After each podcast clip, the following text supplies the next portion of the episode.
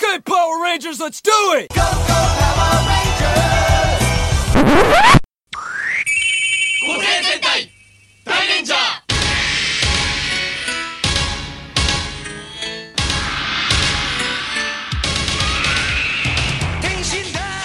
Welcome to the Super Sentai Brothers. This is episode 25 of Live and Let Die Ranger, the internet's best and only podcast dedicated to Gosei's Sentai Dairanger. Every week, we watch an episode of the show and share our thoughts with you, our listeners. My name is Matt J, and with me, as always, is my co-host and brother, Dave. Dave, how you doing today? Uh, pretty darn good, man. Can't complain. It's finally warming up a little bit in and around Cleveland, which is fantastic. Oh, I know. And of course, the first day that it was above freezing, it rained all day. Yeah, yeah, it was terrible. And then it actually kind of came down below freezing, so there's just a thin sheet of ice over everything. Oh, it's beautiful. But you know what? I'll take it. I'm going to take it, Matt. Beautiful day in the happiest city on earth. Um, okay, so today we are watching episode 25 I think called It's got to be the Group- first time anyone has ever referred to Cleveland as that. I don't know, man. That's, uh, is, isn't that what's on the side? I'm almost, almost certain that it is. Listen, I love Cleveland, Matt. You know that about me, uh, as does anybody who listens to the show. But happiest city on earth? Maybe you just didn't Uh, see the sign because it was behind like a gray fog of some sort. Well, Anyway. that, may have been it. So, today we're watching episode 25. and It is called The Grouped Opposite Squadron. But before we get into that, Dave, shining in the heavens, there are five stars. And would you like to know what our first star of the week is? Well, I already know, Matt. But sh- no, yeah, what is it? Tell me. Okay. I'm completely in the dark. Our first star of the week is that joining us this week on the episode, we have a very special guest. Yeah. And so, uh, his name is Nick Douglas. He is a comedy writer. He is a friend of ours from college. And Yeah. uh, you may know him from that one time he was on Martha Stewart Living. Nick, welcome to the show. Hi. That is the last time I'm going to be silent for more than 10 seconds of this entire show. I you didn't doing? actually, since we haven't had guests on since the live episode, I didn't actually know when to bring you in. No, I think and you we did it. didn't, we That didn't talk good. about it first. And so I'm glad it seems to have worked out. I think that worked pretty well. No, dude, So- I think, uh, yeah, I think that was solid. Okay. Uh, so, Nick, welcome to the show. Um, how does it feel to be a shining star in the heavens? It feels, uh, I am going to let it go to my head. Definitely. Okay, good. Yeah. Listen, we're all uh, we're all superstars and heroes on this show, Nick, and I'm Yeah. glad that we can uh, welcome you into that fold. Every single one of us. For real, I'm really excited to be on here. Uh, yeah, man, we're psyched to have you on. It'll be, I think it's going to be extra fun. See, for me, I am now playing the role of Matt. Like, I have been around the block Right. a You're couple the of old times. hand. Like, right, like I sort of understand a little bit more of what's happening. So I'm excited to get a new, fresh person in on this madness. So, Nick, um, what is your history with the Super Sentai or Power Rangers franchises? Were you like a Power Rangers guy as a kid? Uh, I was, I, I, I had a little brother who was in prime Power Rangers age, um, and so I would watch it with him all the time, and then you know sarcastically comment on it because Sure. you know, to prove to myself right I was too then. cool and adult for it. Uh, at the age of what, like thirteen? Were we? I'm like I'm your Oh, guys' 13, age. 13 is the perfect age to be way too cool and adult for a kid's thing. exactly. Now, see, listen, I think there may be some timeline slip ups here because, like, I was watching Power Ranger, the original Power Mm-hmm. Rangers, when I was in like fifth grade. Oh, And I'm, yeah. So you may have been catching You like know, a later yeah. season, I think. I must be of thinking Power of yeah, like Rangers. Z- Lord Zed. That's, I, yeah. seasons. Yeah, Yeah. Zed came in later. right. I, yeah, right? Yeah. Zed yeah, came Zed in was uh, Zed was seasons like two, three, and maybe four. I'm not actually sure. yeah, something like that. that sounds Um, right. because the first season, of course, is a um, translation of Zyuranger, which we've talked about before on the show. And then moving on from there, what they did was they made some new footage with new monsters that was never aired in Japan, brought that over to the States, and then Lord Zed was actually a Power Rangers exclusive character. He never existed in any of the Super Sentai shows. So by that No. point, they'd gone completely off book. Wow. I Rita actually Repulsa- somehow I didn't know that. Did Rita Yeah, Repulsa Rita- exist in Rita Japanese was show? the villain from Zyuranger. She was like the witch queen Bandora way. from who had been captured and left on planet Nemesis for 170 million years. But Zed just was created out of whole cloth for the Power Rangers. Right on. That's Yeah, cool. somehow I did not know that. Uh oh, really briefly, I feel like maybe we should explain why that was not a joke and that Nick was in fact on the Martha Stewart show. Because that's just that's a real out of the blue statement to make.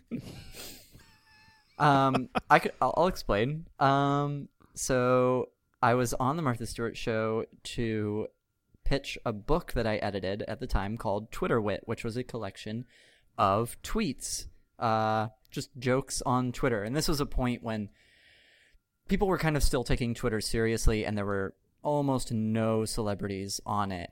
Um, and uh, Matt, you're in the book, am I right? Or, or, or am I Am I? misremembering that? Were you even on Twitter at that point? No, I wasn't on Twitter yet. Oh, I, I, I remember we talked about it while you were doing it. I got a couple of messages from you asking like, "Hey, is this one funnier than this one?" That's right. You were helping me stay sane when I could no longer tell what was funny. I Um, can't even imagine that process because how many thousands of things did you have listed out? Um, I actually had way fewer than I should have. It was it was hard to find stuff. Um, there were very limited tools at the time. Um, it's just it's just so weird. I feel not to like denigrate any of the wonderful jokes that were in the book, but it was really I did not have a lot of options that I didn't use. As opposed to now, where you know I could just look at my feed for one solid day and fill a book with stuff that I would proudly stand behind and say, "Yeah, this deserves to be on paper and sold for money." Right, like this is genuinely hilarious. Right. Um, but uh, it was a little ahead of its time. it did not sell very many copies, and so now you can buy it for a penny plus shipping, if you Can so you? desire. Oh yeah. That's fantastic. Wow. I'm actually watching the clip now, uh, Nick. It ages well. It ages well. Oh. I think that was a good moment. Although you probably- are you are a baby in it. Right. That was Yeah, it's super, dude. Every time I go back and look at something of me, not even like a huge amount of time ago, Right. I'm like, what am I, twelve? who who let this person do anything? And we've all at some point grown facial hair that we tended not to have before. Oh, Oh, yeah, any just- any picture that I see of myself pre beard is like just an absurd, like weird Yeah. adolescent person. Like yeah, no, it's a weird thing. I can uh, remember what that person looks like, but I don't even think of that as my face. Right, no, I got you. Matt, I want to say just real quickly, we are at about 10 minutes and we are still on star one. Okay. So Well, we that's a gotta- good one. We got to get this train rolling. No, Okay. it's a great one. It's a fantastic one. Not to I'm glad further we have delay it. us, but I have a, that s- a small drinking game going for myself, and uh, you just triggered it with um, encouraging us to hurry up. Uh, although technically, I thought Matt would fill that role. Um, okay, so uh, Nick, since you are our guest this week, what is the second star of the week? Uh, the second star is that this week I finished shooting, actually did all of the shooting for uh, my second episode of my web series, Jaywalk Cop, which is uh, a sort of a Law and Order parody about an NYPD detective who only investigates jaywalking. Uh, and I also play Jaywalk Cop, uh, not because I'm good at it, but because we fig- my co-writer and I figured if I played Jaywalk Cop and he played the big bad, then we'd always be present for the shoots. Okay. Okay. It was No, that makes a lot just of a, sense. matter of convenience. Um, because for anyone who has seen my face, even with a beard, not much of an intimidating detective figure. Not really someone you'd cast in Law and Order SVU. Uh, maybe fine for the jaywalk uh, department. I was anyway, gonna say, but ideal for something like a Right, ideal jaywalk for cop. persecuting jaywalks. I did. Um, I don't think I actually messaged you about it. I did catch the first episode, and it is uh, there's some gold moments in there. Some Thank gold you. moments. My favorite. Maybe I shouldn't give away the joke. My favorite is they're like, "How did he get across the street? It couldn't be done." And I think it's your character says like, "That's because you're not thinking like a criminal." And then he, he looks across the street, and the dude just jaywalked away. I'm so glad that worked because that was one of the ones in the editing room where I was like, "Oh, No, I understand why you get a director on a shoot to make sure the joke gets across." Because you can't. no, just that turn to joke was gold. and- It was good stuff. Ah, excellent. Thank you. So yeah, we just shot the second episode, which is going to be a hacker episode, in which we tried to Ah, make right something more ridiculous than the Skyfall hacking episode, uh, or hacking scene. Um, which Oh, yeah, that people was should Is go that possible? YouTube Skyfall hacking scene. Bad scene. Terrible. And I liked Skyfall. Oh yeah, it's a great movie. That scene is just absurd though. Yeah, it's terrible. It's like all it's like set. they shipped in Zero Cool to do that like to explain that technology.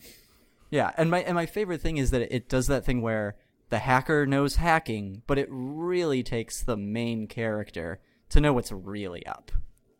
yeah. we tried to just make an episode of, entirely about that idea that it's always the hero who don't know doesn't know about computers but his street smarts somehow- will somehow Yeah. defeat the hacker Okay, so yeah, definitely check that out. Um, I will put a link up to it in our I don't know in our Twitter. I should really we should really have a website of some kind because Yeah, doing all of this on. Twitter is uh not super tenable. Um, at some point, but for now, check out uh, at Super Sentai Bros for that. Um, or Nick, you are what at Too Much Neck? yes Okay. Um, now what either of you is our third star of the week? third star uh, is uh, lapsang souchong tea actually which i've been i first drank in high school again felt very adult about it uh, and have recently ordered quite a lot of it from the internet and it's fantastic. It's a smoked tea, which apparently was invented so the the lamer part of the tea crop could still be made useful. Oh, okay. Oh, and then it I see. I did. I knew it was smoked. I did not know that about it though. That's fantastic. I am I'm trying to also. if I've uh, ever had that. I actually don't know if Matt, of course, knows this. I don't know if we've ever talked about it on the show. I am also kind of a tea nerd, so I'm right there, right there with you. What are your favorites? Ooh, favorites? Oh man. Okay, so this is the worst thing the I'm going to say all day. Straight up, this is the worst thing I'm going to say all day. um, so when I buy tea, I normally buy it from Silk Road Teas. And Silk Road only buys small batch organic teas uh, imported from China. and so, since they're all made in small batches, there's not really a brand, Nick, that I would say that I have as like a favorite. It's really just more of what farmers can provide at a time. And I just take that as it comes and enjoy it. That's fantastic. But it, okay, that was Oh, the worst thing. I've said all day, and I said it the worst way possible. But it actually is true. When I order, I mean, a lot of the time I just sort of make do with, you know, kind of whatever generalized tea I can get. But when I do order an iced tea, uh, I do order it from Silk Road Tea because they do. They have fantastic products, and it and it their lineup sort of switches around on a pretty regular basis. Um, Now, I just want to be clear. Silk Road Tea is a distinct entity from the Silk Road, correct? Yeah, yeah, yeah. Silk Road Tea is the name of the Okay. Yeah, no, no. I'm not saying that I'm just ordering teas via the actual Silk Road. Um, Okay, I just wanted to make sure that you weren't like dropping bitcoins on like weird, encrypted, illegal Chinese import teas. no, no. There's uh, there is actually there's actually a documentary about the dude who started the company, although he subsequently sold it. Um, generally speaking, I am a green tea, uh, green tea sort of guy. Um, That's a good tea because you can just drink it constantly all day. yeah, which I do. overcaffeinate you. Yeah, I drink I drink staggering quantities of green tea. Um, Same. I work at home, and so it's just a constant. And when people come over, I've found I get really nervous and have to do something with my hands all the time. So I'm just constantly making everyone tea, preferably I, one cup at uh, a time. No, I actually I don't work at home. Of course, I'm a teacher, and Mm-hmm. uh, but I do keep a hot water heater in my room, Nice. like a little one cup, so I can so I have access to tea whenever I need it. The only problem is that it, I think it's actually for like making coffee, but the water is too hot. And so I have to like I'm I have to like blend cold water and the water from the heater, or otherwise it burns my tea. You know what I mean? Uh, so all the tan- sorry, if you don't drink a lot of tea, you might not know that if your tea tastes like dry and kind of weird and bitter, it's because you're brewing it too hot. Uh, that's the compound that tastes that way is called tannin, and it only dissolves at I can't remember what it is, but I think it's like 180 degrees. So if you brew your tea at under that temperature, that compound stays in the leaves, and your tea is uh, it's sweeter, and all the flavors come through, and you don't get that like weird dry taste. So that's that's that thing. I used to be much better about having tea around, but my new job requires me to like constantly be handling archival materials. And so I can't Oh, just have like an yeah. open mug of green tea sitting on my desk and it kills me. Because back at my old job, I worked right next door to like uh, you know that sort of the, the middle of the Venn diagram between a hipster and yuppie? Yeah, yeah, yeah. There was a tea shop that catered to that crowd right next door. And it was nice. amazing. You know, they, you know, they'd sell it sort of by weight, and you could Right. get Oh, weird yeah, like totally. combinations of like mate and lemongrass and stuff. By the way, that if you're not on that mate kick, you got to get some mate. You know, man, I've had it and I don't like I don't like love it, love it. Like it's it's good. It's definitely Oh not, man. like, it's a Well, weird thing. The problem, it. Dave, is that you're not drinking out of a gourd with a weird metal straw. Yeah, maybe not, man. Maybe I got to get on that. See, I got to get on that gourd train first. mm-hmm you got to make sure you season the gourd properly. See, now I'm Oh just trying to like match what you were saying earlier, but you actually do... do- need to season the gourd properly. I do 'Cause actually. otherwise I have a mug that I right. drink my tea out of. I have a mug that I drink my tea out of. It's like a travel mug, and I have never washed it. And the inside is like really nicely seasoned with tea residue. Uh, I want. Okay. To. Uh, never mind. We're Okay, moving on. yeah. Never mind. Fourth Okay. star. Was that So- the third star? Fourth star. that was the third star. So, fourth star of the week is guys. You know, I like to live an enjoyable life. I like to get out there I know on that the town. about you. And uh, earlier this week, or was it late last week? It doesn't matter. don't. Um, recently, I went out to my favorite bar, and there were a bunch of friends of mine who were all hanging out. And then I noticed one by one they were all leaving. And I didn't know where until I wandered outside and I saw a sign at the window of a sort of swanky hair salon that's right next door to this dive bar I like to go to Okay. and it said uh, private party, invite only. And then I looked inside and I saw somebody I knew, and I was like, you know what? I bet you I'm invited. And I just sort of wandered in, and it was great Nice. because I take life by the horns, and you know, probably would have left had I been asked to, but thankfully I was not, and it was great. Uh, it was just one of those sort of like weird magical nights where like half of your friends all happen to be at the same bar, and it's an open bar. So wow. So wait, how did the people that you know know these people? It's right next door to the bar we all go to, Oh, okay. and you so, we all just sort of happen to know the people who work next door. Oh, okay. No, no, I got you now. Now that makes sense. It was just like a great, beautiful, like worlds colliding moment. It's not a really exciting star, to be honest. It was just a great thing that happened this weekend, and I wanted to tell somebody about it. No, no, no. That's rad. Uh, you should absolutely dig that thing. That sounds like- really fun. Accidentally going to the same thing as a bunch of your friends is the best feeling in the world. I know because you worry. Like I actually I walked up to the window, and the first time I saw the private party sign, I was like, eh. Like I, I don't know if I'm quite that bold to just wander in some place that expressly says "Do not come in here." And so it was But sort of a gamble, and I'm really glad it worked out.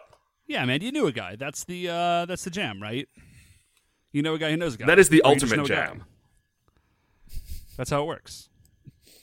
Okay, so um, that is the fourth star, which I will cut short because we are going long, long, long, my friends. Yeah, we are. and what Dave or Nick, I can't remember who's doing which, is our fifth star of the week. I got this. Uh, our fifth star this week, Matt, is actually a black hole.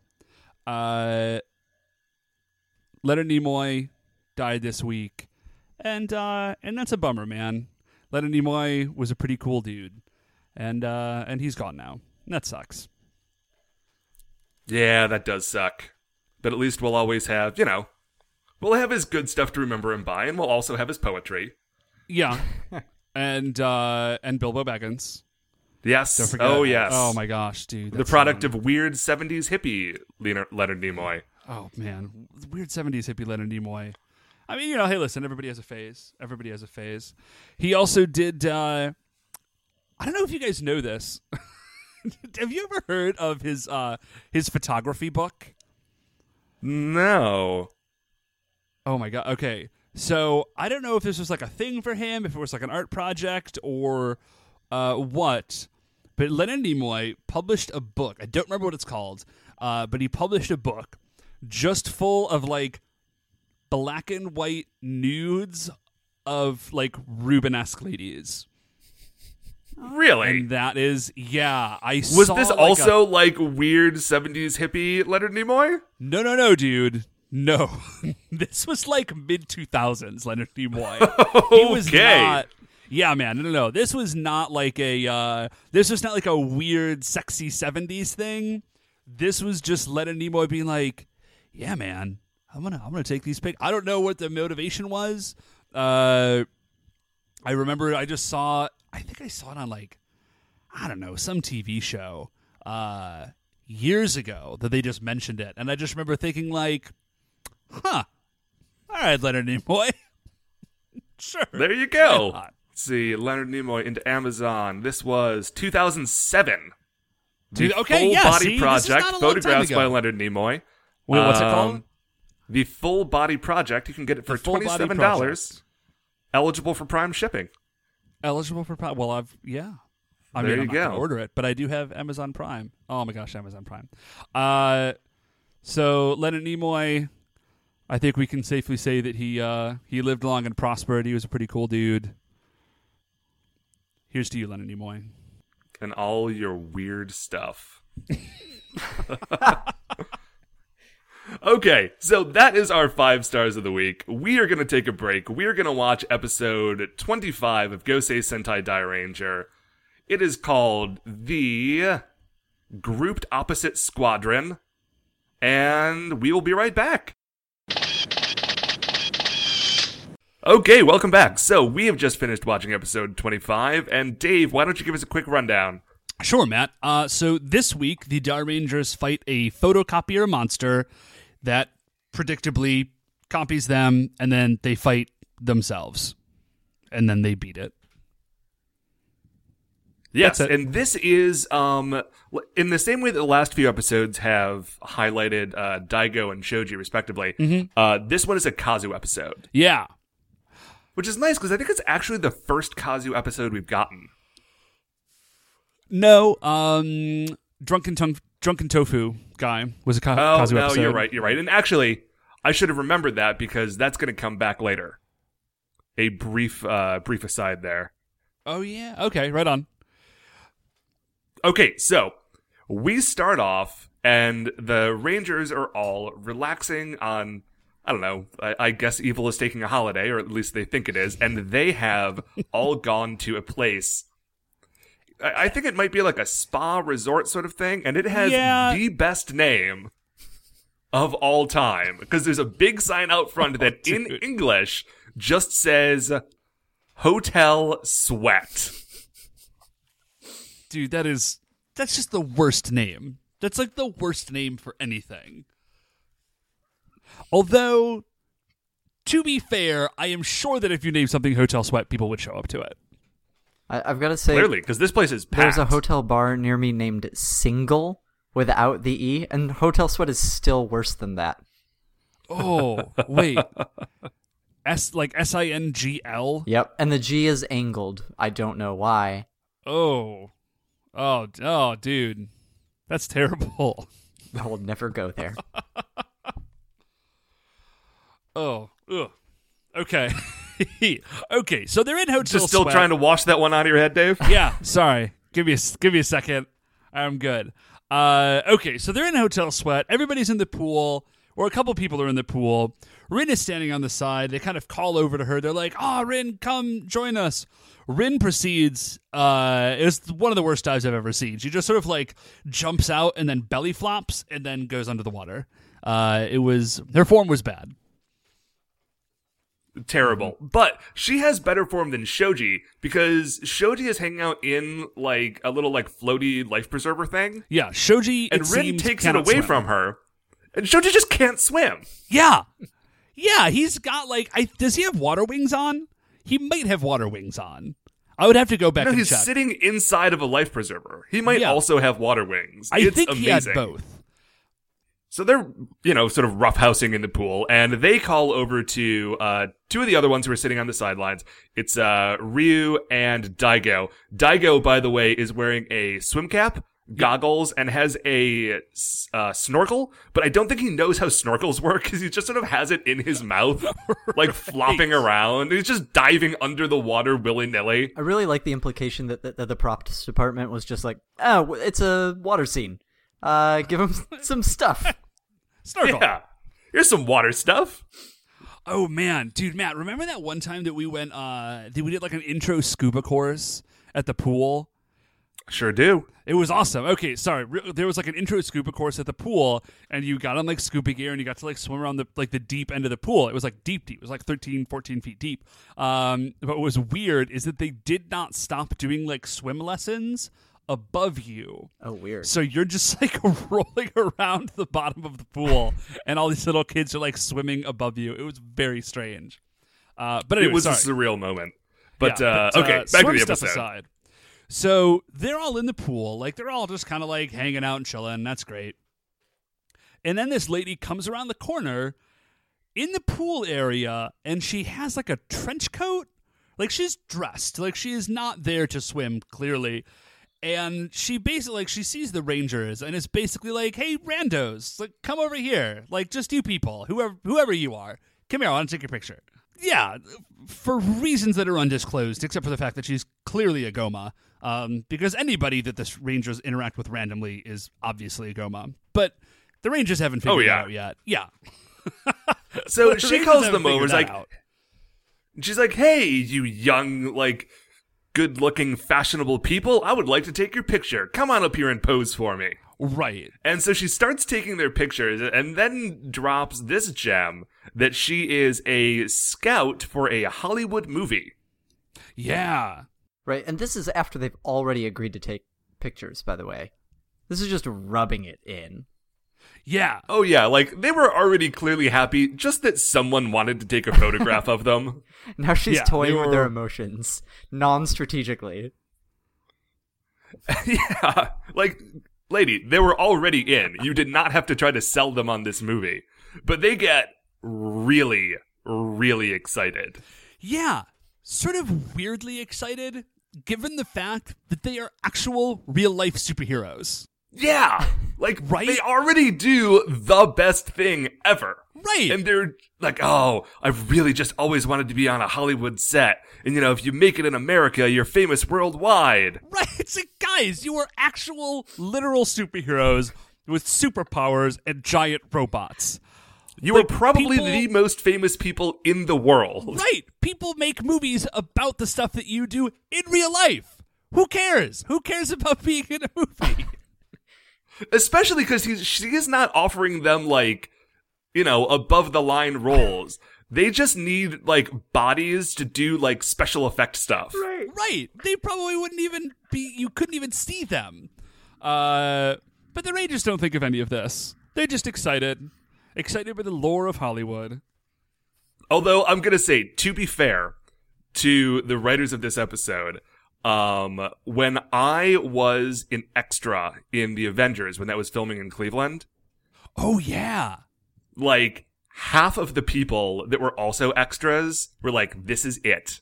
Like, I am going, like, I have made it now. I am in a big Hollywood movie and I'm going to be a star. And I like drove here from Michigan and I'm staying in a hotel for two weeks to do this. And like, I'm losing money on this job. Oh yeah. Like, these people thought that being in like the background scene in this movie was going to change their lives. Wow. So uh, Heads up. Like remembering that, this actually makes a lot of sense. Yeah. Oh, heads up, readers! In the scene where it's it's an it's Avengers, the scene where Loki is like kind of walking towards the camera and people are like kneeling down behind him, you can see Matt in like the far upper right hand corner. If you know exactly what he looks like and are looking for him.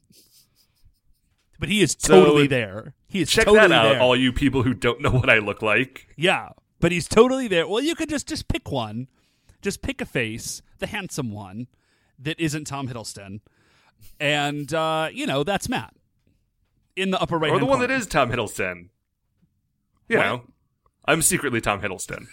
You are not, guys. Okay, no, no, no. Do not get excited. Matt is not secretly Tom Hiddleston. He does a great American accent. You wouldn't know. Of course, that is what I would say if you were actually secretly Tom Hiddleston. So, who knows, people? Could be, could be. Okay, so uh, extravagant claims aside, where were we? Uh, yeah, we immediately cut to Kazu only after, I believe, after they ask where he is. And by that point, the scout has already moved over to the waterfront, where Down by the right. docks. down by the docks where everything happens. Yeah, that's a really good point. I did not think about the fact that she moved that quickly. And I don't know how far away it is. It seems sort of weird to have a swimming pool right next to the water. Like, just swim in the water, but whatever. Maybe Good point. You know, man, listen, Matt, there's a lot of docks, there's a lot of quarries, a lot of factories around. Maybe people don't want to swim in that water. Maybe that's like gross factory water. No, that is true. You have me there. They would rather get in the pool at Hotel Sweat, because that sounds so much more hygienic. okay, so we're at the docks. But these, by the way, these are actually different docks. These are like uh, these are like civilian docks. These are just people's like pleasure boats, not like the full-on industrial docks that we normally see. And we are, and we cut in in full Kazu photo shoot mode because Oh, yeah, remember, dude. Kazu is, is- a dandy. Like he's a fancy kid. Right, this is like his thing, and uh, he is like hamming it up for the camera. Like he's doing poses. I would almost believe he got dressed specially for this if I didn't know that he already dressed up really nicely. Although he is in a slightly different outfit than he normally is. Yeah, because he's not that. wearing his like brown pleather vest. Oh, dude, that vest. That vest, Kazu. Maybe it was a thing in the 90s. Heck if I know. Um, but so he is hamming it up for the camera, having a great time.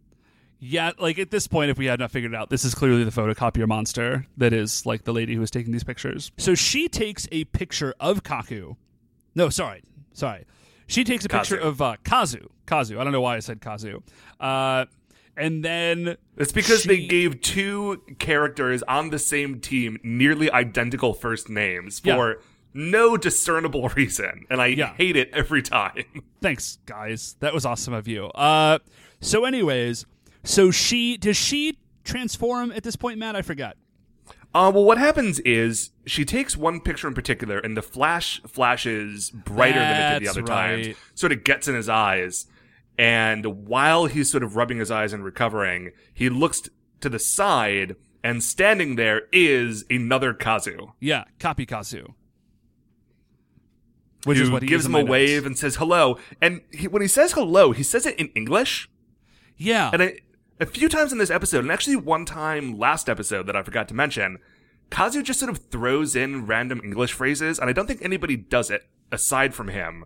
So it's weird that I haven't noticed it until like a time and a half through watching this entire series, but maybe that's just a thing that he yeah. does. Maybe that's just like his, you know, like some people are in American TV shows, or whatever, like throwing like random Spanish. Maybe he's just like, ah, thank you, and that's like, you know, that's his thing. That's his thing that he does. I don't know what it says about me that I fully get like, ooh, he's cool. He knows some English.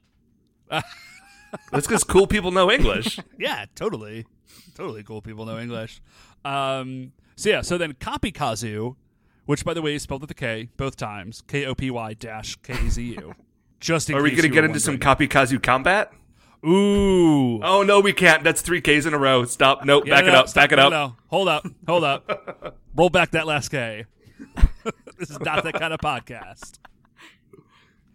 So then we cut actually, uh, and Kapikazu has imprisoned Kazu in just like a cell somewhere. We don't actually know where. It's a basement somewhere or something. We don't know.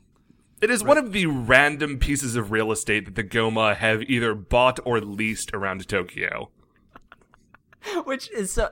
I was hoping for a Goma in a car scene, and I'm mad that we don't get that in this episode. But Yeah, we do they are good. later, assuming that when uh, a thing. Well, I'll, I'll bring it up on when when it happens.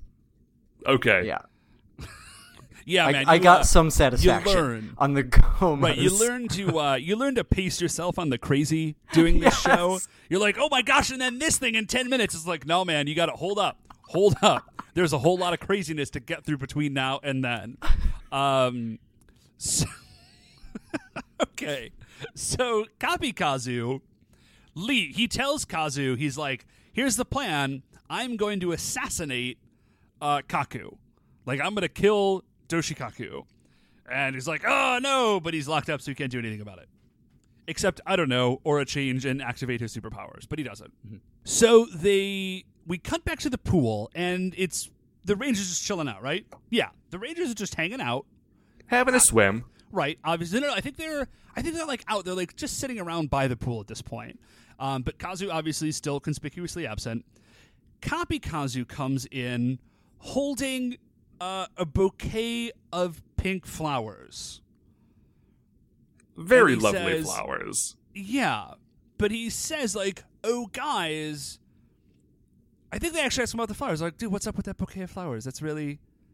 Why do you have a bouquet of flowers? That's very strange. And he's like, oh, okay, so this is his brilliant plan. Yeah, is Kazu, fantastic. he says, guys, here's the deal. Today is Doshikaku's birthday. And we gotta go celebrate. I bought him these flowers. Let's go. Because, you know, he is, you know, he's supposed to go to the murder basement and kill Kaku, but he doesn't actually know where that is. This is what I imagine is happening. So he Oh, you needs know, to I have even them that bring angle. him That's to actually a pretty good idea. Which, by the way, means. Wait, do do the Goma already know where Murder Basement is? No, I don't think so, because We they've get never the been there. impression that they don't. I just want to say that I get a lot. I get very hung up on the strategic problems here, uh, and I really shouldn't. It is a show for babies, but It's a show for babies. Welcome to our universe. it's just this information then would be extremely useful. I just want to say that. Right, like it would make a lot more sense to send in a spy to figure this out, and then later send in a giant robot to step on the base. right, and just have that dude leave. Yeah, you know, Especially when we see what he actually ends up doing. right. His actual plan is terrible. We'll get there in a second. okay, so they they show up, and at this point, they've all bought flowers yes, there's like four because apparently that is the only birthday gift. Right. Right. And I don't know, man. Like, listen, I don't know Kaku personally, obviously. But Kaku, if I were going to buy flowers for somebody's birthday, it wouldn't be Kaku, is what I'm saying. That is not a man who screams, please give me flowers for my birthday. You know what I mean? Or for any occasion, really. Right. Or any occasion ever. Ever. The only thing that he wants is violence and justice. and needless questioning of his subordinates. Violence, Oh, yeah. justice, needless questioning of his subordinates. I feel like that would probably be actually be the best birthday gift you could give to him is just to ask him questions that are open ended enough that he can give you like random crap answers.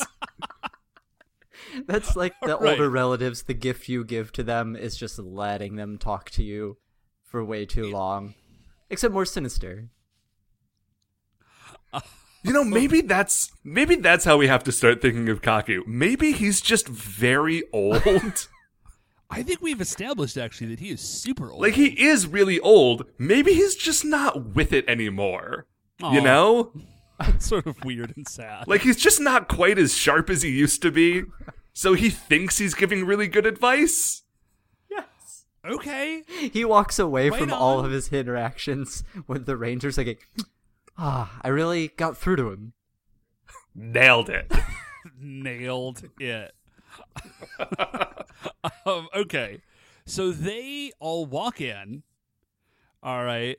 And uh, there are like four bouquets of flowers, and they go into like a like a choreographed presentation of these flowers that ends up with like people are sort of like on their knees like pointing up like holding the flowers. There's like one person standing in the center like It should be noted they are singing the happy birthday song, In English. Yeah. which I think they can only get away with because it's Japanese TV and they probably like have different copyright stuff over there.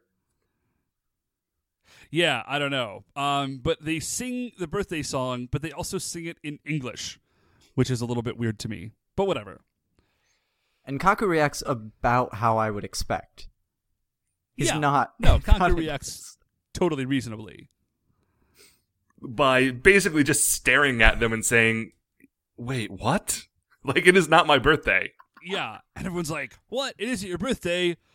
Kazu, like, I think Shoji says like, "Way to jump to conclusions," which is a weird thing to say because it implies that like there was some information and Kazu has like determined that it was his birthday, and they all just went along with it, rather than Kazu being like, "Oh yeah, no, I just know that this is his birthday." So this yeah, he has thing not misinterpreted anything. Right. And so Kazu is basically like, uh, ah, sorry guys, but hey, let me show you this new. I'm not. Sh- I'm not sure what he says. He says something about his Kirin. I think he must be referencing like his particular sort of like drunken style kung fu that I don't know the proper name of. Yes, that is what he's doing. Right. He's saying basically, as an apology, I'll show you my new moves, and you like that. You all like kung fu, Yeah, everybody loves that. And which so they all sort of sit down like on Kaku's pedestal, and they're watching him. He picks up a sword, and he's doing this like actually pretty cool little like kata with the thing, and you know like dancing around and stuff. Yeah. That's how I refer to drunken style kung fu. Apparently, is dancing around and stuff. Way to uh, way to completely denigrate thousand years of proud cultural tradition, Matt. That was awesome of you. Glad you could just throw that in there. hey, do what I Uh, can, man.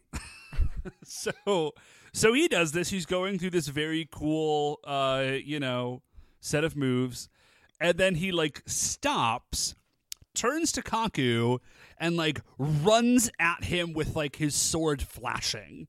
Right. and he attacks super ineffectually. Like Yeah. he cuts him in the arm and then drops the sword, turns around and runs away. Yeah. Not even a second attempt. right? Like he's still there. They're all stunned. He has time to take a second attack, but he's just gone. Yeah, dude. Uh It really did. yeah, so he just bugged he just books it. Yeah, I wrote down. Uh, I have in my notes. Uh, it's it's just like a slight flesh wound. Like at least you would think if you had the element of surprise, you could maybe hack off a limb. Right. A limb. Something. Something. Anyone, anyone would help. Yeah. That's a really good point, Nick. He gets it like this really light flesh wound. Like it's Right, bleeding. you'd have to try to injure him that little, given that attack. That takes that more was a skill. surgically small amount of damage. And so, okay, so he runs, and he does not even succeed in running away. He gets as far as like the park, and Ryu and was it, Shoji, Daigo, whatever. Ryu and a couple other guys catch up to him, mm-hmm. and they say like, "Hey, man, what's the deal?" and he And just sort of like- looks at them and smiles and says like, "Oh, I'm sorry, my hand must have slipped. Like, I'll catch you later, guys." It just turns away and walks on. Now, Yeah, it just rolls. Right now, like- we see something amazing. Okay, so as he turns and walks away, Ryu like pulls out of his pocket like a giant beetle, like a beetle maybe the size of your palm, and but it's not a real beetle. He throws it onto Kazu's back, who doesn't. No, it's his it. no, it's his butt. He throws it on his butt. Yeah, sorry. He throws it on his butt, and there's like a little light on this beetle, so it's like a tracking beacon, and it like it is literally a bug. He has bugged him. Yeah, It's like And a he- Spidey tracker, but it like Right, it's it not climbs up under just a vest. thing. It climbs. It climbs up on him. It is an Right. automated, moving, tiny robot that sends out tracking beacon like signals. Uh, Matt, that it climbs wait, in a way. well- Well, I, I, want to just for people who have not been watching the show, it doesn't climb in like a well animated way. There was Oh, clearly yeah. a No, no, no. string through the back of his shirt or something like that, and the beetle is dragged up under because they've written a ca- a check with this beetle prop that they cannot cash. okay, wait a minute. Matt, check this out. That is a prototype Big Bad Beetleborg. Oh, Dave, you don't want to get into Big Bad Beetleborgs because that is not a Super Sentai show. No, I know, but That, come on, my man. friend, is a Metal Hero show, which is a different tokusatsu series entirely. Wow. So I okay. I didn't know that. I really just assumed that they were like vaguely. I didn't think they were actually connected. Uh, That's definitely which headcanon they're not, for me of now. course. But that's what I choose to believe is that that is a prototype Big Bad Beetleborg. Because right, there's no, is- there's no explanation. There's nothing. No explanation at all. And what's so good about it is that it, like, normally when they have something new, it fits the theme, right? Like, Right. I have this piece of equipment, and it sort of goes along with my other equipment. Like, Yeah. it is another style of, like, Chinese kung fu weaponry or something. it's connected in some way to like my Kaiden beast or like my special powers or whatever. This is none of those. It is a beetle tracker out of nowhere for no reason. Also, in my recollection, we never see anything like this again for the rest of the series. It is a one-time thing. I would be legitimately surprised if we did see it again because it makes no sense. It could have been anything. It could have been like a little kung fu like needle. It could have been like a piece of paper that had like a magic Kiryoku tracking thing on it. It could have been a little orb that Kaku has connected to a TV because he has that. It's none of those things. It's just a it's a beetle. It's a stupid beetle. Anyway, like it's really great. incensed about this. Sorry. Okay. So so- so, sorry, Kaku ahead, I'm sorry, Kazu walks away um none the wiser that there is a huge robot beetle clinging to his back. Yeah. And Okay. they just sort of sh- like, you know, scratch their heads and wonder what that was all about. And then Kaku comes up. He's got his arm in like a sling, but he's basically fine. Yeah, that Yeah, he's sling is, he does not need that sling. Yeah. Kaku is Also- overselling his injury. We've Like seen. he didn't break his arm. He got a Right. cut. Like you don't use a sling for that. I don't think. I'm not a doctor. But that does not seem like the appropriate use. Yeah. of a th- sling. Maybe th- I know, dude. I don't. I don't know. The prop guys already blew all their So- budget on like the weird swimming paraphernalia and the beetle, and they just ran out of time to go find a bandage. Like, well, we got this sling. Man, I'm sitting here like you can't see me, of course. I am literally just like I have my face in my hands, just like rubbing my eyes, just like oh, oh. okay, so Kaku shows up. It is completely needless sling, and Kaz- uh, Ryu's like, "Yeah, so what's up with that? Like that was really weird." Like, why would he do that? And then Kaku's like, yeah, that's not Kazu. Like, Right. that's a copy. He like, you can tell his like chi is off somehow. Which means Like- he already knew. Yeah, or at least had like, you know, figured it out in the intervening time and like, oh, well, where's the real one? And Kaku tells them, like, well, the fake one probably knows where the real one is. You should go after him. Um, Which- so which I guess it's convenient. good that Ryu just happened to have a tracker on him and already put it on Kaku. Or, ah, Kazu! Those names! Okay. And So at this point, like- I think Shoji drops in is like, oh, so that beetle was a microtransmitter, huh? It's like, yeah, yeah, it sure was, Shoji. and then he Okay. pulls out. Let's Ryu go find him. Ryu pulls out his uh, aura changer, which is now also functions like a tracker. It's like a homing device. And they track Kazu, huh? Huh? They track Uh. Kazu uh, to Copy Kazu. Kapikazu. They track him to the same place that Kazu fought the uh, tofu monster. It's that weird sort of like industrial yard with all the big concrete tubes. Right. Yeah, yeah, yeah. That's what No, I was going to totally mention earlier with the the callback to the previous episode. No, you're Um, totally right. Um, so Kazu is Copy Kazu is walking into this thing, and the Rangers like run up behind him, and then stop suddenly and like make a quick duck behind a thing. Copy Copy Kazu is already running. It's like guys. You needed to make like at least slightly more effort to hide. Yeah. You were clearly visible. I really felt like no one on set understood when he was aware of the other Rangers and when he was not. Uh, again, I've had on my mind a lot recently just how hard it is to turn a script into something that still makes sense on video, and it's ruined my ability to watch a lot of things. Like, uh, the show Friends, for example, uses a lot of shots where someone is clearly saying a different line, but it's the back of their head or something, uh, and I can't pay attention to the story. because of really? that. And it, it is making this show nearly impossible because clearly they were missing like some any uh, several roles of coordination. Yeah, I mean, this show was barely hanging on by a thread anyway. Like, you know, logic wise or continuity in- of any sort. So, if you actually are looking at it with a critical eye, I can't imagine what that's doing to it. Oh. Yeah, that's got to be. That has to be terrible. Okay, so our four heroes now are confronting the Kapikazu, and as they do that, the Goma monster, who's now transformed into her Goma form, Yeah. um, who is called the Copy Empress, yeah. comes out, and she tells them, a, like I am a Goma monster, I'm here to kill you all, etc. You know, standard patter. yeah. Standard um, Goma. But she also tells them something amazing. And here is Yes. the deal. Oh, this is so good.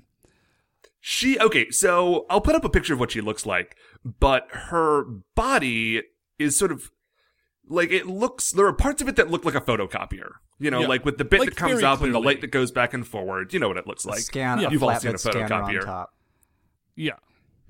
And so what she says is that like, ah, like you foolish humans have created photocopiers, but like But- 6,000 years ago, like we Goma had already invented that technology. So here is the Yes! deal. That means that you know how all of these times we've thought like, well, maybe they have like adapted to modern technology a sort of a thing that had existed previously Right. and the lipstick like the songstress wasn't actually lipstick um no no this stuff all just already existed 6000 years ago was Yeah. somehow lost and then was developed in the exact same way in the modern era It's uh, like the exact same way. Or, or I like Yeah, to think the this same is tech tree. basically the the uh, is it the Aliens universe uh, where in one of the later movies, one of the Alien versus Predator or something like that. Uh, you know, all the aliens have given us all our technology, or you know, all the different sci-fi stories that work like that. Have the Goma been seeding us uh, copiers, Oh. lipstick, and tape measures? I guess. Maybe. Just Maybe. It's, it's like all those I other like sci-fi it. universes, only instead of like cars or planes, it's just the most mundane inventions. stupid, boring stuff. we have invented the pachinko machine Oh, dude, I keep have we having gotten to the pachinko machine episode yet i don't think we have No, there's one we with the haven't. pachinko I remember machine the Power Uh, Rangers dude, uh, pachinko that's- machine that episode. comes as a surprise to nobody. I think. I keep having this idea for a story. Well, I've had the idea for ages, and I've never sat down and written it, like a sci-fi story. Because you know, in so many sci-fi stories, like there's people, and then we run into like a race of galactic Supermen, right? Mm-hmm. right I've always wanted to read a story where we think that's going to be the case, and then we start meeting other species, and it turns out that humans are the galactic Supermen. oh yeah, I want to read that. Right. Like we show up and everyone's like, "We will destroy you with our most powerful weapons," and they're like throwing tissue paper at you. You know. I think it would be great. I would love to read that story. Uh, maybe I should actually write it one of these days. So, anyways, so she says, "I have managed to copy you," and literally, like, she starts putting out copy pages. There's even like they they cut it in and out, and it's like, and the light flares, and then like a copy falls out, and it's all of the pictures that she took of them at the pool, which she photoshopped the background out of, and it's just them on a white background, but it's definitely those same pictures. And again, as uh, uh, I'm obsessed with editing, I noticed that they jump cut between each sheet falling out because they couldn't rig up a prop to just put all the sheets out in one shot. Is it oh, cut? dude. Okay, we'll start over. Nick, Dick, this show runs on jump cuts, friend. like, there is one kind of cut as far as the producers of this show are concerned, and it is the jump cut. Like, um, dude, they do it when they're like throwing attacks. They do it when um, what's her name is like throwing her peacock feather daggers. Like, it's a perpetual thing. You, you just, mean uh, Kujaku? thank you. I was completely blanking on a name for her. Oh, Kujaku. Uh, yeah, jump cuts everywhere. I don't know how you could have forgotten that. That is literally like every third word out of Daigo's mouth. okay so she like jump cut photocopies them and she actually does a couple of copies. They jump out. Like the photos become real. The real rangers are like oh it's on. And they tension. And then the fake rangers are like oh it's also on. And then they also tension. No, this And is great, by the way, is that the uh, the Rangers, the fake Rangers, when their photocopies are created, they come out like standing in the poses that the real Rangers had been in when their photos were taken earlier in the episode. oh yeah that's right they do Yes. And like they're all like wearing their like water wings and swim trunks and stuff. It's pretty great. Mm-hmm. And Daigo, confused, uh, looks at himself making the V for victory sign that he had made, and uh, m- tries to make it again. Like he's he's somehow really confused, as if the pose he made has been his undoing. Right. Like he makes it again and sort of looks down at his hand like, is this what's happening? what is this And then you know he, maybe like- it's like and uh, then he has to like physically like he he takes his other hand to grab his hand that is making the like the V or piece or whatever and pushes it down in disgust. like Doctor Strangelove.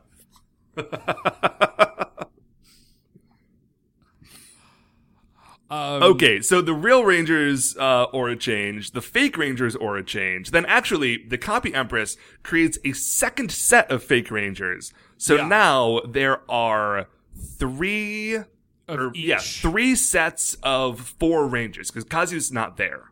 Yeah.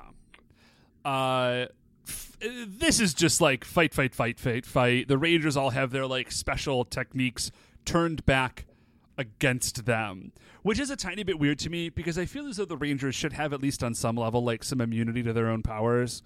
You know what Yeah, I mean? I thought about that, but if we're gonna try to actually make sense of it, it's two against one, and so maybe that you know they can use their powers to counteract one Ah. of the other ones, but All then right, the other, like that. the second one gets through. I don't know. I can dig that. The one Uh, okay. cool tur power being turned back on someone that uh, I really like was the, on the Blue Ranger, uh, who is who? Uh, that's Shoji. Shoji. Shoji gets rewound and just toyed with back and forth. They rewind and forward and rewind and forward and just trap him in the moment of time where he's flying in the air. Oh no no no. Okay, just to be clear, Nick. uh Uh-huh. that is not actually them manipulating time. Okay. That is the really lazy way that they do a special effect that he's being literally thrown up and down. That's not meant to be No. going backwards in time. Yeah, He's that just is that being is a poorly shot gravity attack, not a very well shot time attack. They had they had all the technology to do a great time attack and specifically used it on the wrong ranger. yep. Yeah. Because there isn't. Because remember, I don't, you listen to the show. Because Kazu is the Time Ranger. It Right. absolutely would have made a ton of sense. Nope. He doesn't get it. That's for Shoji. Cool. no, and actually, when we do see Kazu do his special thing later, it has nothing to do with his time powers. But we will Nothing get to at that. all. He just has. We'll get. Yeah. Okay. So, fight, fight, fight. Gara shows up. She's like, "Hey, you know, Copy Empress looking good. Like this is going really well. Copy Kazu goes back to the cell, pulls out a knife, decides that now is the time that he's going to kill real Kazu instead of before. For And what's weird we is he he says that he wants to kill him. He's like, I will kill him, and then I can replace him.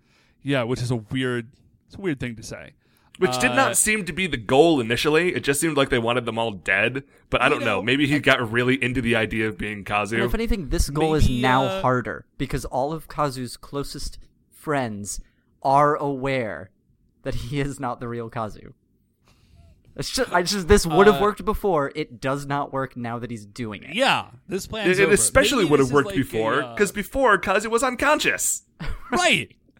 Maybe man, this is like a uh, multiple man scenario where he starts off as a clone and then like over time sort of develops his own personality and ideas.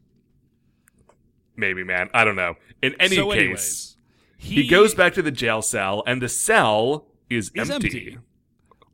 Looks in. Or is it? It isn't. Is the answer. Uh, and it's like, where could he possibly be? It's like he's on the ceiling. He's clearly on the ceiling. Yeah. Have you ever seen Obviously. a movie? He walks in, turns around, and of course, Kazu is like perched up on the ceiling, like you know, up in the corner. Uh, jumps down, and then they fight. Like fight, fight, fight, fight, fight. That's actually a pretty And cool fight. of- like, because they both are using, like, you know, that sort of the. What did I call it before? The dancing around and stuff. Yeah. The yeah. let's bring the let's Dragon back style kung fu. moment, That's really cool. So they're fighting, and it's actually it's it's some cool stuff. They're like fighting, and it's cutting back and forth between the Kazu and the rest of the Rangers, Kazu, rest of the Rangers, and then this is a one- glorious moment.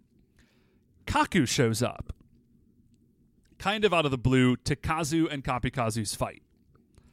Kapikazu turns around, sees Kaku, and is just like, "Oh, I'm gonna kill you!" Like pulls the knife, runs at him. Kaku like waits until the last second and then like one arms Kapikazu, like knocks his arm, like knocks the knife out of the way and like gives him the Buddhist palm and like knocks him flying. It was fantastic. And then Kapikazu is like, What? No! At which point, Kaku tells him that his kung fu is false, raises Yeah. his hand, and like blows out this gust of air that throws him against the far wall and kills him. Yeah. It's a great moment. Which again, just brings up the point that we brought up the last time. I think the only other time we ever saw him in combat, which is why aren't you doing all of this yourself? You are clearly so much better at it than all of the Dairangers. Yeah. But dude, you know, man, I don't You know. know, It's not his maybe he's- destined role or something. It's not a big deal. I mean, the Whatever, show would be boring if it was just one dude. Oh, one dude just knocking the stuffing out of the Goma monsters. Uh, and here is where I wanted to congratulate the Goma because they have apparently this fight happened in an old office space, which I don't I don't know if that's happened before in the show, but I feel like they've finally graduated from industrial zoned uh, real estate to something commercially zoned. Yeah, a little closer to moving up in the downtown. This is like white collar, white collar fight zone. that is beautiful. Okay. So that being sorted, Kazu shows up. Uh he gets outside, he sees Copy Empress. She makes a whole new set. Oh, whoa, whoa! copy- First, Kazu uh, apologizes to Kaku, right? For Oh, that's right. like, he oh, does. it's my fault this happened. I wasn't looking out. And Kaku looks at him, does not tell him, no, this isn't your fault. How could you know that a photographer, because you are the only one who apparently wasn't very clearly given signs that she was a, a Goma. No, it's not your fault. If anything, it's the other ranger's fault for not noticing her strangeness. None of that. None of that happens. None of that is said. Yeah. Yeah, he's like, "Oh, this is all my fault," and Kaku basically, it's like, eh. Yeah. Right, like tacitly lets that be the case. Thank you. I completely forgot about that. Um, so Kazu comes out, then Copy Empress makes a whole new set of Copy Rangers. They start fighting. I really genuinely assumed that we were. I don't know why I thought this. This is like way too high concept for Rangers, but I thought because Kazu was fighting Copy Kazu while they were tensioned and they all have time powers that maybe we would get like some weird like time combat, like weird time paradox stuff. We don't at all. But it would have No, we don't. e- we don't even get a little of that. Nor does Kazu Nothing. take Nothing. advantage of the fact that when he comes to copy uh, co- Empress to the copy monster, he she mistakes him for the imposter. He immediately Oh, right. informs her, "No." He doesn't get like, close. he doesn't real. waylay her. He just lets her know, "No, you need to worry about me." right. Right, like just Let's fight. like you seem confused. I am a threat, and I am here to fight you. uh Prepare yourself. right. and then she does. She makes like five dudes for him to fight. So she's made these copies now that Kazu has conveniently announced himself as a threat that she has to deal with. And uh, Kazu actually does a pretty decent job of holding his own against the other five Rangers. Oh, he does better than that. He whoops them. And I, I That's right, he get the impression that like they are not like the copies are not as strong as the original because That makes sense. he like one man like takes down all five of them. They do manage to knock him over, and then the copy empress walks over and is about to attack him with a sword, but he like catches the sword as it's about to hit his head, mocks her for thinking that would work, like hops back up, turns his die rod, whatever, he is sort of regular staff, um, sort of summons its special, um, we haven't seen them in a while, but remember how all of the staves have Yeah. sort of like a special tip to them? Yeah, so his is like a big arrowhead, effectively. And uh, I forget exactly what the attack is. They do give us like a, a little voiceover of it. And they're like, this is his special arrow attack. And he like shoots the arrow at them and they like they go down and it hits No, that's what it is. It hits Copy Empress in her like copy machine body. And she's like, You've damaged my machine, which is a weird thing to say because I think she is the machine, but whatever. And then when she's damaged, I think the other copies kind of like fade away, right? Yeah, they sort of collapse and turn into they turn back into the pieces of paper. Yeah, yeah, yeah. That's what happens. Uh, And so not only do these ones collapse, but the ones that the other rangers are fighting also collapse. And Yeah. then the other rangers come and join the fight against Copy Empress, which at this point is kind of in its last moments. This, by the way, is this the scene where the Imperial March is clearly playing, like the slightly tweaked Mm-hmm. Imperial March? yeah, we we have mentioned this before, but the show is basically Star Wars, Right. Um, Like not in all aspects, but y- enough of it that you can tell that the people who made Dairanger were really into Star Wars. this is not the only time of this is not sorry this is not the only time that you hear that piece of music like this is a piece of music that gets used pretty frequently and it is oh yeah, very they have clearly the imperial like march. five songs in this show. uh-huh.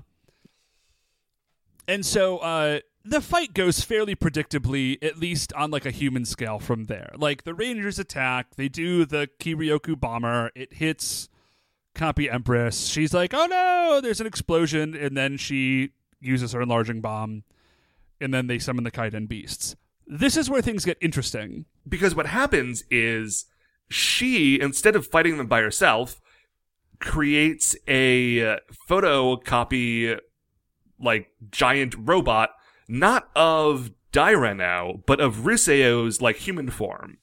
yeah the bujinhenge which maybe is a verb i don't know I think that just What? means like warrior form. Uh, yeah, you're probably right. But of of Ryuseo in his like humanoid warrior form, why would you not just copy Daireno? Like Daireno is right there. Why would you be like, oh, there's Daireno with like a whole bunch of extra armor and power strapped onto him? You know what? I'm gonna copy that to fight that. Plain old Ryuseo. Or I'm sorry, I flipped that around, but you know what I'm saying. Like, Oh, I do know what you're saying. Honestly, because I was trying to think of it, the only answer has to be that they don't have two Daireno suits. okay, yeah, Right? Like that that's makes- the only like they No, happen to have a Ryuseo suit sitting around, which is doubly weird because we haven't seen Ryuseo before in this episode, so she did not have time to take that photograph. Oh, Right. Yeah. Well, maybe she took it like in like that half a second after he transforms and before the other Kaiden beasts like attach You know, uh, the Rangers haven't been around for 6,000 years, but all, all of the robots have. That's right? true. The kind of Maybe this is an old picture. Maybe it's an old picture, and she didn't know that Daireno was a thing. And then when he turns into Daireno, she's like, "I was not prepared for this, but this is what I got." Actually, you know what? That makes a lot of sense because if you recall, the Dairangers from 6,000 years ago weren't able to combine all of their robots into Daireno Yeah. because um, Iron Mask betrayed them and, like, stole, like, you know, went away with his uh, Tempo Rai Rai ball before they had a chance to learn that technique. And now, That's having right. been attacked, her camera is disabled, but not her ability to copy. Yes. Headcanon game She's- still on she's point. just a printer. That was fantastic, gentlemen. And yeah, and a printer monster is a lot less exciting than a photocopier monster. clearly clearly um okay.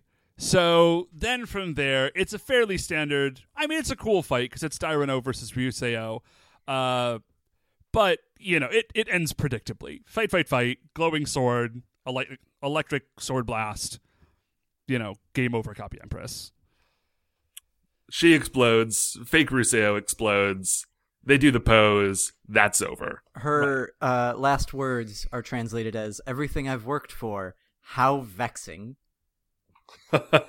yeah sometimes the Goma have like weird last lines what was it lipstick song just said like this is the price of beauty or something like that Yep, that, I believe that was it. yeah, there's some weird moments in there. Um, Okay, now speaking of weird moments, we're going to close out this episode right now back at Hotel Sweat. They're all back in the pool, and it gets really weird. super weird because, like, they're just chilling out, which is fine, and then there's a voiceover, it's like the announcer guy, and he is saying, like, something, something, something. Are there any copy humans around you? It's like, Yeah, it's like it's the end of the Twilight Zone, and Japanese Rod Serling is hopping in, like, and then. Right. And then they're like, you better call the Dairangers. It's like, dude, you need to provide like a phone number or something because you have just put the terror in some kids' hearts. Yes. Right, like Because if you you are implied that this threatening children real. with like actual monsters in their life and then telling them to basically call the superhero police, at least give like the phone number of the studio. You got to do Right, something, that's going to make them feel okay about that because this that is is a weird way to end. It's enormously irresponsible. It's like, man, you just left those kids hanging. You got to deal with that. There's a long story in my Um, family of uh, my uncle getting in trouble for trying to replicate uh, what my family considered witchcraft that he had seen in, I think, I think, no, it can't possibly be a Sabrina the Teenage Witch comic. I think I had such a comic torn out of my Disney adventures in case I were to follow in my uncle's footsteps because he had been caught trying to levitate something. This was deemed an attempt at witchcraft and and uh, you know measures were taken, I guess. But this is exactly That sounds really ominous. exactly the sort of thing that taken. clearly I you know uh, I'm sure nothing happened, but I'm sure across Japan, children started scaring their families with their Oh. newfound paranoia, with what is a sign of an actual mental affliction. Right, that is not like a fake thing. That's right. Thinking everybody around you is like a weird copy. It's like a sign. It's schizophrenia, right? Or it's one of the symptoms It's of schizophrenia. yeah, like yeah, imposter syndrome, like Capgras delusion. I Oh, think. no, no, no, yeah, you're, you're, you're right, you're right. Oh my, yeah, oh my gosh, yeah, guys, that was not cool. You should not have done that. All right, man. Uh, well, that's the terrifying end of the episode. Uh, Nick, high points of the episode. Hi, my high point when I watched it was the clever use of the time effect to throw someone up and down. and I'm just gonna I'm gonna stick with it even though it's clearly not the case. It could be your low point too if you want. Sometimes we double up. I guess yes. Watching it is my high point. Being told, being told the truth, uh, is my low point. Okay, Dave, what are your uh, high and low points? Uh, okay, my high point is when Kaku, like one arm, beats the snu- stuffing out of Kapikazu. Like, not even trying. Like, he did, he's barely even moving. He's just got the one arm going, and that is enough, which I thought was a great moment. And your low point? Hmm. Low point. Okay, there's a spot we actually forgot to mention it where uh, Kaku does like a Kazu does like a dive bomb double punch attack with like giant yellow fists. Uh, and oh, this is what we were going to talk about. Yeah, he doesn't use his time powers at all, but as he has done on a number of occasions, summons basically like Hulk hands and punches Yeah. somebody. Yeah, so that was my low point. Anytime we could have gotten time powers and we get Hulk hands, I'm a little bummed out. So how about you, it man? seems Matt? like uh, a, high a points, really low weird points. secondary power. Yeah, it's a very weird jump in for him. Uh, Matt, so high point, low point. My high point is uh Kaku. Nope, not Kaku. Kazu, uh Copy Kazu in the beginning of the episode before the Rangers know that he's a copy. Actually does a really good job of being like kind of creepy. Yeah, no, that was a good Mm-hmm. moment. Very like Um, uh, pod people, Stepford wife-ish. Very much so, yeah. Um, and it's just nice anytime you get like a real solid bit of acting out of any of these people. Um, and that was one. The low point, I am going to say, was the terrible, terrible plan that Kapikazu had. Yeah. Okay, that's a good low point. Like on any objective plan. scale, that is just like five bad ideas in a row where he was perfectly set up to actually do a real thing. And yeah, I know we're talking about like the strategy of a fake thing from a kids show that 20 years ago, but it does take one out of the moment. Yes, it does. Yes, it does. Uh, all right, Matt. Well, that's kind of it for the episode. Oh, does uh, does Copy Machine Monster show up in America at all, Matt? Oh, I'm glad you asked because once again this week I had forgotten. Um, yes, it does. It appears actually in a two-parter called Rangers Back in Time, where the Power Rangers get turned into children and then get photographed and turned into like they get turned into a photograph, like they're trapped inside of it. And then Bulk and Skull, who are also little kids, end up with the photograph. I only watched like one half of the two parter because I was not willing to put in that much time on this. That's. Um, and like Goldar and the copy monster are trying to get the photograph from them so they can destroy it. Uh, but they don't succeed, and the Power Rangers win. What is weird about it though is that you can really tell that they just took the footage from uh, Dairanger and didn't do anything new with the costume because they basically had one clean shot of the copy empress standing next to some trees that they reused like five times with no one else in this the on the screen. and like when I was a kid, of course, I never would have thought of it because I didn't realize what was happening entirely. But now when you go back, you're like, oh yeah, no, like you really had your hands tied on this one, which is why they spent so much time running around with like you know third grade versions of Bulk and Skull, like running away from Goldar. Which, to be fair, sounds like something I would want to watch for 22 minutes. Well, then it's Here's what to uh, season two, episode 39, I think. It's all on Netflix. Yeah, it's all there. You can look it up. Beautiful. Uh, all right, man. Well, I think that's about it for us. Yeah, um, before we do our normal closeout stuff, Nick, do you have anything you want to plug while you're here? Uh, I do want to plug Jaywalk Cop, which by the time this episode goes up will be located at jaywalkcop.cool. Oh, right on. Because that's a domain name you can have now. Nice. That's fantastic. it is Matt, we got to get on that. Super Sentai Bros. Cool. I highly recommend. There's Yeah. there are like a hundred new top level domains. And Really? I encourage you to experiment and mix and match. Love it. Uh, okay, so Jaywalk Cop, just all one word, right? yes. Dot cool Jaywalkcop or dot cool. dot com if you want to be like that. Oh, why would you though? Why wouldn't you want to be cool? Precisely. Okay, so with that, that is going to do it for another episode of Live and Let Die Ranger. Before we finish up here, I'd like to remind you all you can email the show at Super Sentai Brothers at gmail.com. And if you want to get any future updates on the upcoming episodes, um, check out what we're doing on Twitter at Super Sentai Bros. If you like the show, please remember, shining in the iTunes review section, there are five stars. Um, if you rate and review and subscribe, it helps other people find the show. Um, Nick, thank you so much for being with us. It was a lot of fun. Thank you so Yeah. much for having me. Um, come back any other time. Yeah, and actually, I totally forgot to mention it before now, but this is the halfway point of Dairanger. So at this point, we are, yeah.